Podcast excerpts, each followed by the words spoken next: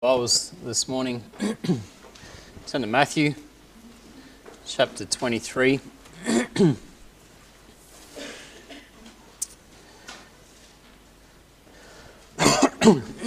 Excuse me. Matthew 23 this morning, and I'm just going to read verse 24. I know I made Darren read all of it for me, but verse 24 is where we're focusing this morning. It says, You blind guides which strain at a gnat and swallow a camel. Let's commit our time to the Lord in prayer. Lord and Heavenly Father, we thank you for this most wonderful day. We thank you so much that we can uh, be together in this place.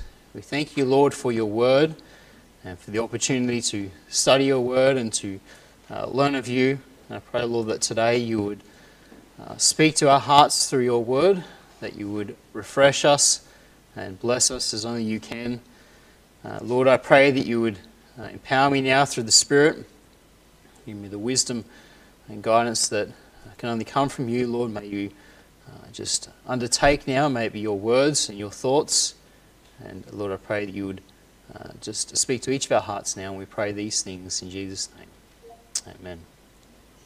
Now, of course, we've been looking at some of the parable sayings of our Lord. And this morning we come to the saying found here in verse 24 You blind guides, which strain at a gnat and swallow a camel. And this parable saying is only found here in the scriptures, it's not found anywhere else. It's only found here, but it actually was a well known saying in Christ's day. It was something that would be commonly heard or said amongst others. Um, the commentator Barnes, for instance, notes this. He says the Arabians have a similar proverb or parable which says, He eats an elephant and is suffocated with a gnat. And so Christ here is taking a well known saying, a well known uh, parable, and he's teaching, using it to teach the people here a principle. Uh, and this is something that Christ often did throughout his ministry. As you know, we've been going through the parable sayings, and some of them were new, but many of them weren't new. He was simply taking what was a common saying in the day, and Christ used it to teach spiritual truth. And this particular parable saying here in verse 24 is given as part of a strong uh, sermon against the stri- scribes and Pharisees, which is why I got uh, Darren to read uh, those first 33 verses for us, because it is a strong sermon against the scribes and Pharisees. You know, Christ in this sermon here repeatedly rebukes them and he condemns them for their hypocrisy. Now, eight times throughout this sermon, Christ says, Woe unto you, scribes and Pharisees. Uh, begins in verse 13. Just read verse 13 with me. He says, But woe unto you, scribes and Pharisees, hypocrites, for ye shut up the kingdom of heaven against men, for ye neither go in yourselves, neither suffer ye them that are entering to go in. And as we saw when Darren read through the passage for us, numerous times Christ says, eight times he says, Woe unto you. And those words, woe unto you, Christ is using them. He's declaring them to be guilty. That's basically what he's saying. He's declaring them to be guilty and worthy of punishment before God. One commentator said this these woes stand in contrast to the eight Beatitudes of Matthew chapter 5, which, of course, is the Sermon on the Mount.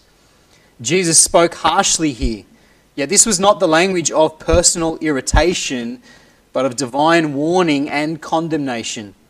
Such a series of woes are familiar from the Old Testament prophets, where the tone is of condemnation, and that is the emphasis here too. And so Christ here repeatedly rebukes them and repeatedly condemns them. It condemns the religious leaders of the day. He doesn't hold back here, does he? He doesn't mince his words. You know, he calls them hypocrites seven times. He calls them blind guides twice, fools twice, blind three times. And then he ends by calling them serpents and vipers.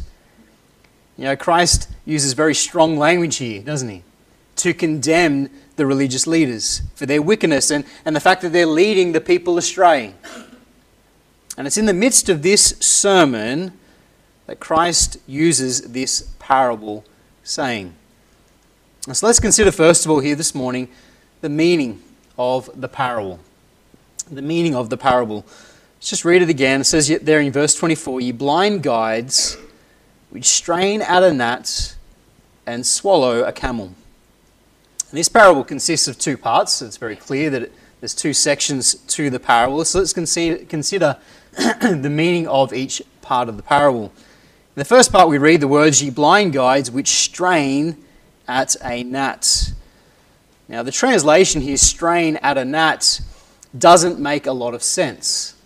It doesn't make a lot of sense, and many believe that it's actually a misprint um, dating back to when the translators actually first published the King James. So 1611, okay? This is a misprint that's stayed in since then. That's what many believe. You see, the word strain here uh, means to strain out. It doesn't mean strain at. It means to strain out. It's the idea of straining out by filtering. And it refers to the practice of straining out impurities out of wine or water through a piece of cloth. Okay, they put a piece of cloth over top of their cup to strain out the impurities. And so the phrase should actually be translated here strain out a gnat. And uh, speaking of them filtering their drink. And it's such an obvious translation that, as I said, many believe it is a, a misprint. Uh, the commentator Barnes is one of them. He says, he says this There is, however, a mistranslation or misprint here, which makes the verse unmeaning. To strain at a gnat conveys no sense. It should have been to strain out a gnat. And so it is printed in some of the earlier versions, and so it was undoubtedly rendered by the translators. The common reading is a misprint and should be corrected. And so it seems uh, apparent that this is a misprint. This shouldn't have been translated like this. It should have been translated strain out a gnat. Uh, speaking of this practice, as I said, of straining their, their water or their wine before drinking. Now, in Christ's day, there were many impurities in the water, in the wine. You know, it's a bit like in a third, third world country today, the, the water is full of impurities. And so, this straining, this filtering process was necessary. Something we don't really understand, do we? In our day and age, with all the, the chemicals that our water is treated with, we don't really understand this. And one of those things that was filtered out was, as it says here, the gnat. Now, the word gnat refers to um, small flying insects.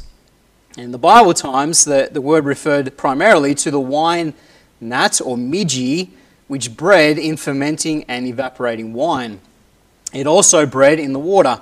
Uh, Barnes writes this. He says the gnat had it, has, sorry, has its origin in the water, not in great rivers, but in pools and marshes. In the stagnant waters, they appear in the form of small grubs or larvae. And it's in the larvae form that Christ is using it here in the parable. Okay, that's the form the gnat is appear, appearing here. It's in the larvae form. Now, they were found in the water, in the wine the people were going to drink, and so they would strain the drink to strain out a gnat before they partook. And the scribes and the Pharisees, in particular, made sure they did this very meticulously, lest they transgressed against the ceremonial law okay, lest they uh, consumed an unclean thing. Just go over to Leviticus chapter 11 with me.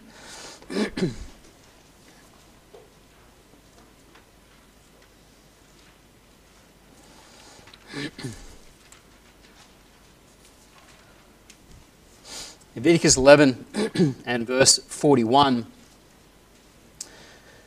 says, And every creeping thing that creepeth upon the earth shall be an abomination it shall not be eaten. Whatsoever goeth upon the belly, and whatsoever goeth upon all four, or whatsoever hath more feet among, among all creeping things that creep upon the earth, them ye shall not eat, for they are an abomination.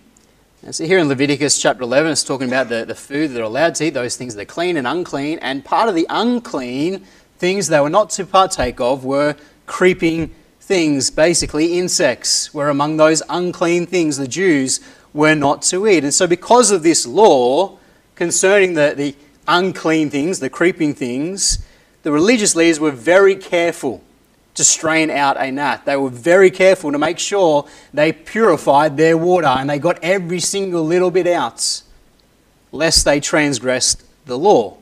One commentator wrote this it was the custom of the stricter Jews to strain their wine, vinegar, and other potables through linen or gauze, lest unawares they should drink down some little unclean insect therein and thus transgress.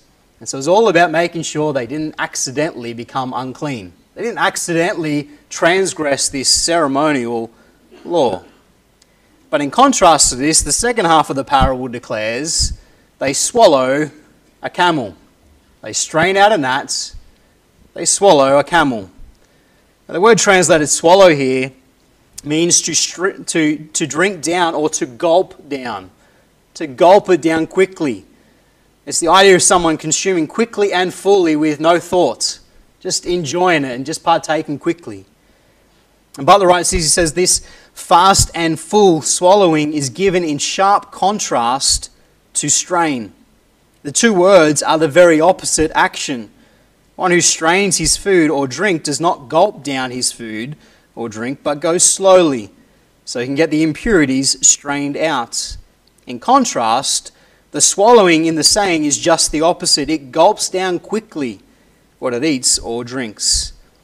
And that's the, the that's the point here. It's this, the very opposite, the very other extreme. Instead of t- being meticulous and straining, there is now this gulping down, half, hard heartedly just enjoying it.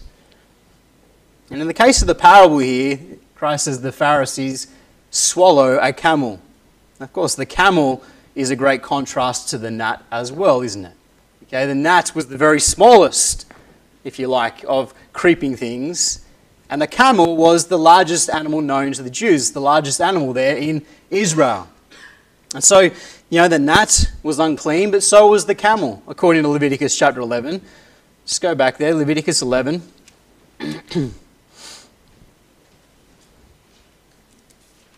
And we'll just read from verse, verse 4.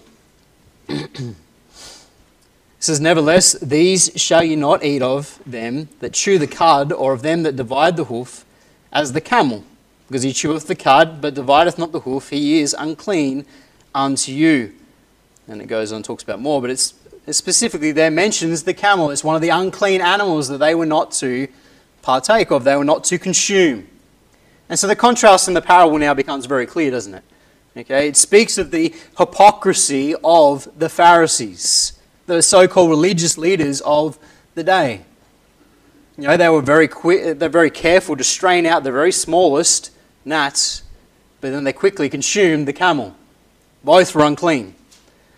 Barclay writes this he says, This is a humorous picture which must have raised a laugh of a man carefully straining his wine through gauze to avoid swallowing a microscopic insect and yet cheerfully swallowing a camel. It is the picture of a man who has completely lost his sense of proportion. And that's the point here. The religious leaders of the day had lost all sense of proportion. They had lost sight of what truly mattered before God. And so, with that in mind, let's consider here, secondly, now the rebuke in the parable. We've understood now what the parable is actually saying. So let's now consider the rebuke in the parable. See, as I said, with this parable, Christ is rebuking the scribes and Pharisees for their hypocrisy when it came to keeping the law. You know, they made a big deal about keeping the very smallest ceremonial laws to make sure that they were ceremonially pure, to make sure that they were seen to be doing all the right things before everybody. But then at the same time, they readily neglected the weightier matters of the law, the moral law, and gravely sinned in these areas. One commentator noted this Our Lord uses a proverbial expression to denote the inconsistency, which would avoid the smallest ceremonial defilements, but would take no account of the greatest moral pollution. They took note of the smallest ceremonial defilement, but ignored moral pollution, which was far worse. That's what Christ is getting at here. They were careful to abide by the civil law in every small detail, but then ignored the grossest sins in their lives. And we see a clear example of how they strained out a gnat and swallowed a camel in verse 23. This is a clear example of how they did this. So, just before verse 24, Christ says in verse 23, He says, Woe unto you, scribes and Pharisees! Hypocrites, for ye pay tithe of mint and anise and cumin, and have omitted the weightier matters of the law judgment, mercy, and faith. These ought ye to have done, and not to leave the other undone. And he says in verse 24, Ye blind guides which strain at a gnat and swallow a camel. In verse 23, Christ highlights uh, a clear example of how they did this. He highlights how they were careful in their observance of tithing unto the Lord. They were so careful in their tithing that they made sure they paid tithe of mint, anise, and cumin. In other words, they tithed on the very smallest crop, the very smallest things. They strained out a gnat when it came to tithing. And they did this to adhere to the, uh, to the law of Leviticus chapter 27 in the very smallest detail. Let's just go back there, Leviticus 27.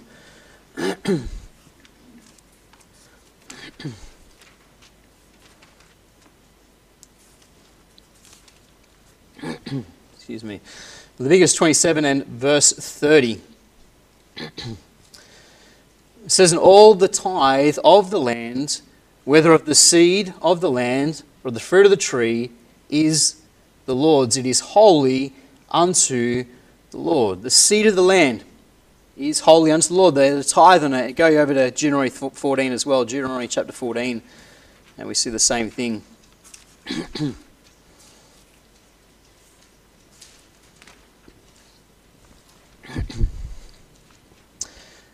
Jeremiah 14 and verse 22 says, Thou shalt, thou shalt truly tithe all the increase of thy seed that, the field bringeth forth year by year.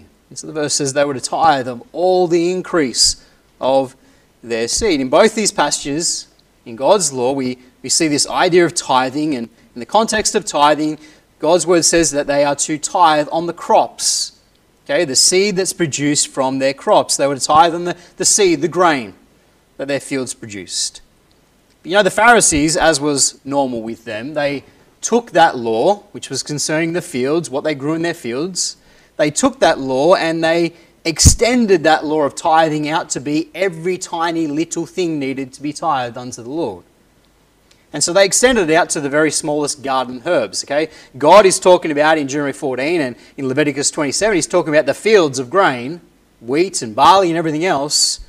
They now limit it right down to the garden herbs, the mint, the anise, and the cumin. These are the herbs that the, the Pharisees are growing in their own personal gardens to, to use with their meals. And they make a great show of tithing the tenth part of this tiny little crop unto the Lord, making sure they give of this unto God. They're making sure they give the very smallest thing. Can't miss anything as we tithe on the Lord, and they require the same of the people. They're putting the same requirement upon the people as well. As one commentator wrote, he said this As they saw it, the, the sweet smelling mint and the well known dill and the small, tender seeds of cumin must by all means be tithed. Now, in the law of Moses, not a word is said about tithing these. However, if a person had reminded these scribes and company of this fact, they would immediately have answered, But does not the law definitely demand that all the increase of your seed be tithed? You see, as was normal with the scribes and Pharisees, they made a great deal about small things. They made a great deal about small things when it came to a work that men would see. The law of tithing was really, as I said, concerning the crop of the field the Pharisees added layer upon layer, and they prided themselves upon keeping these minute details of the law. And oftentimes it was their own laws they'd added to it. Tradition. They prided themselves on keeping these works. You know, we read about their pride in Leviticus, uh, sorry, Luke chapter 18. Just go there. Christ gives us a, a clear example of their pride. Luke 18.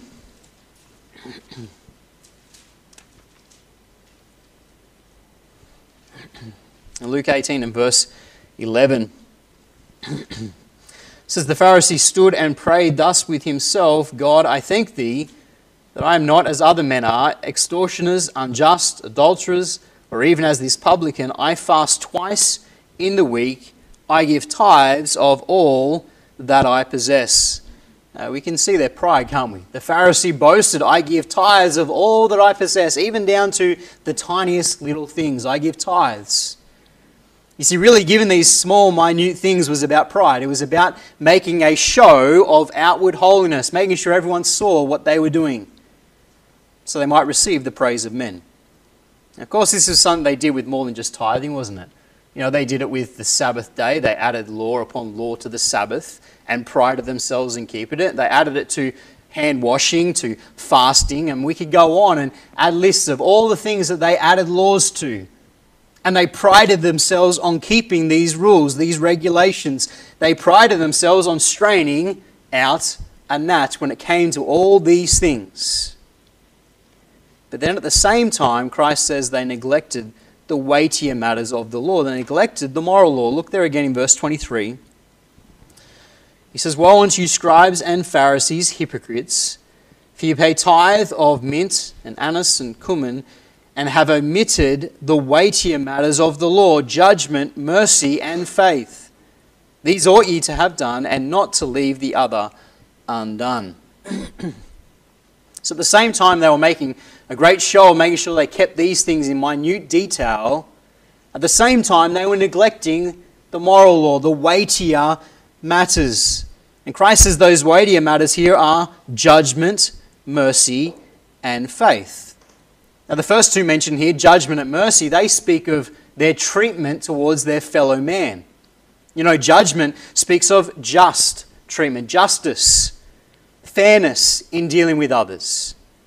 And this was something the scribes and Pharisees knew little of.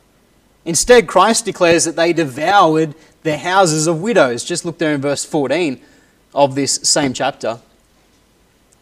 He says, Woe unto you, scribes and Pharisees, hypocrites, for you devour widows' houses, and for a pretense make long prayer, therefore you shall receive the greater damnation. Now, Christ says they devoured widow, widows' houses. They took advantage of those in a position of ease. Instead of, instead of showing justice, judgment, they showed no justice. They were unjust. They were like greedy dogs taking advantage of the poor and helpless. They ignored justice. Christ also says they failed to show mercy. This speaks of all acts of compassion towards their fellow man. Now, the scribes and Pharisees, they had no compassion in their hearts towards others. He said they looked down upon others with complete disdain, and we saw this recently when we looked at Christ's parable. You know, they that are whole need not a physician, but they that are sick.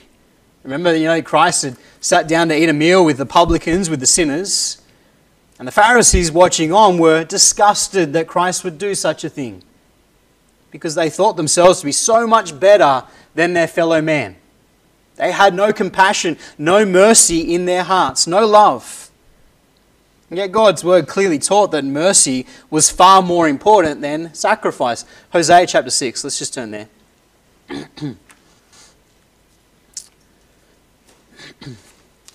Hosea chapter 6.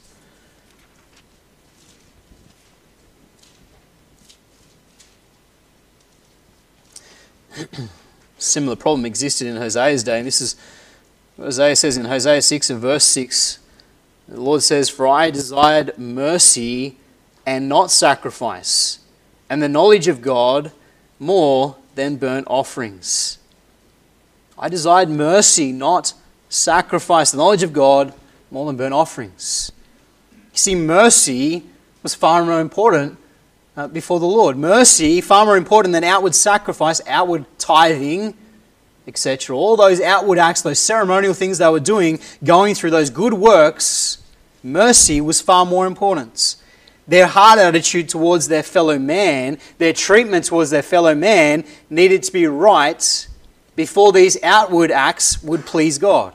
And that's where the Pharisees went wrong. They're keeping all these ceremonial laws to the minutest little detail, thinking it pleased God.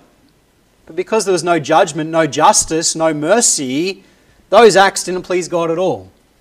Those acts were all about pride. Those acts were not out of love for God, which is what he says in the last bit there. He says they also ignored faith. Okay, he says there in verse uh, 23, he says that they ignored just judgment, mercy, and faith. Faith speaks of their relationship with God. So the first two talk about their relationship towards their fellow man. Faith speaks of their relationship with God. You know, walking by faith in Him, giving unto God what is due unto Him. In the parallel passage of Luke, we see this same thing described as love of God. Go to Luke 11 with me.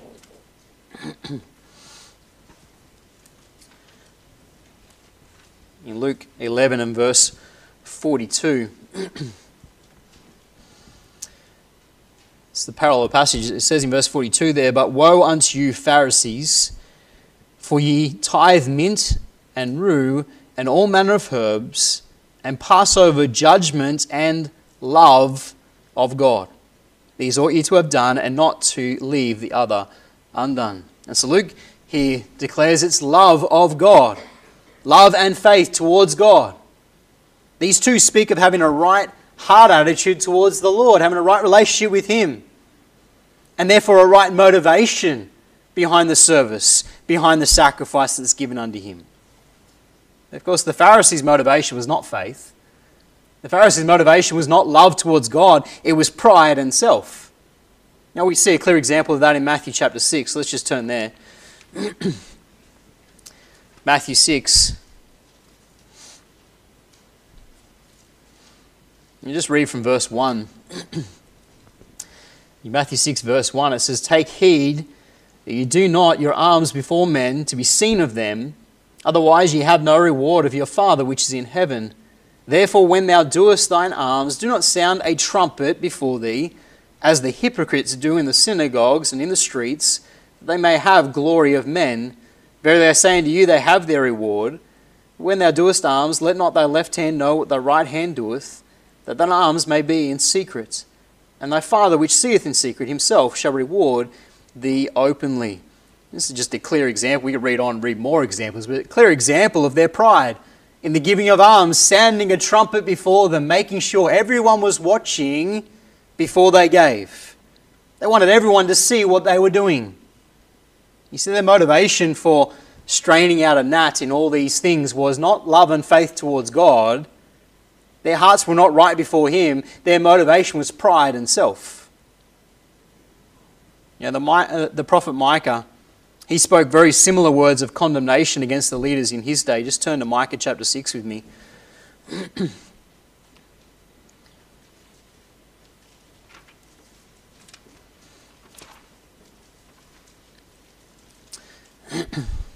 Micah chapter 6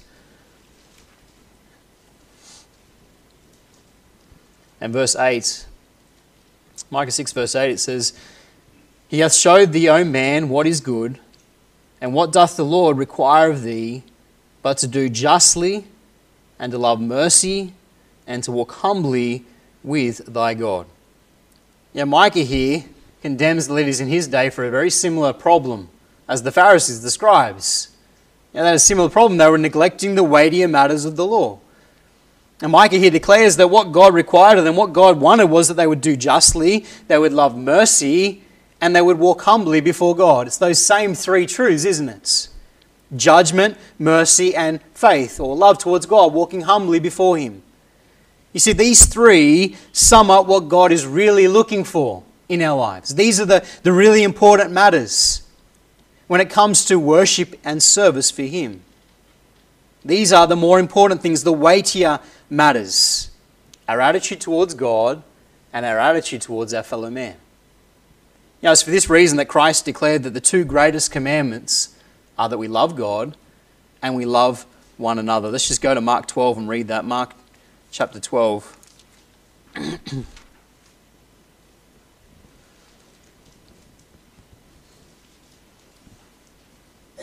Mark 12, verse 28. it says, And one of the scribes came, and having heard them reasoning together, and perceiving that he had answered them well, asked, asked him, Which is the first commandment of all? And Jesus answered him, The first of all the commandments is, Hear, O Israel, the Lord our God is one Lord, and thou shalt love the Lord thy God with all thy heart, and with all thy soul, with all thy mind, and with all thy strength. This is the first commandment. And the second is like, namely this Thou shalt love thy neighbor as thyself. There is none other commandment greater than these. And Christ was very clear. He said, Love God and love one another. These are the two greatest commandments. These are the two, these are the weightier matters of the law, and we can put those same things, judgment, mercy, faith, into that. Judgment, mercy, love for our fellow man, faith, love towards God. You see, these are the weightier matters of the law, and the Pharisees were ignoring these. And whatever they ignored these things, it didn't matter how much they strained out a gnats, their actions were not pleasing unto the Lord. No matter how meticulous they were in all those other areas, it didn't please God. The commentator Hendriksen summed up the parable well. He said the Pharisees were paying no attention to the really important requirements of God's law, but spending all their thoughts and energy on that which was totally unimportant. Although we need to be careful that we're not like the Pharisees, that we're not guilty of this hypocrisy in our Christian life. We're not guilty of this hypocrisy of straining out a gnat while at the same time swallowing a camel. See, we need to make sure we don't ignore these weightier matters judgment, mercy, and faith. You see, all the outward acts of righteousness, all the outward acts of service and sacrifice that we do, those things are not pleasing unto the Lord, no matter how meticulous we are in them, if we are ignoring these weightier matters. If our relationship with God is not right, and our relationship toward, towards our fellow man is not right. That's where it needs to start with us as believers. And then those other things will be done with the right attitude and a right focus. Let's close in a word of prayer. Dear Lord and Heavenly Father, we thank you for your word this morning. We thank you for this very simple little parable saying. But Lord, it teaches a great truth unto us, Lord. Lord, not to neglect the weightier matters of, of your word, not to neglect these weightier matters in our lives, Lord, to seek to show judgment and mercy unto others and indeed faith and love towards you. Lord, may you work in our hearts this morning. May indeed our Christian life, our Christian walk be more than just show before others. May indeed come from a, a genuine heart for you and a genuine love for others. Lord, may you bless now as we close and we pray these things in Jesus' name.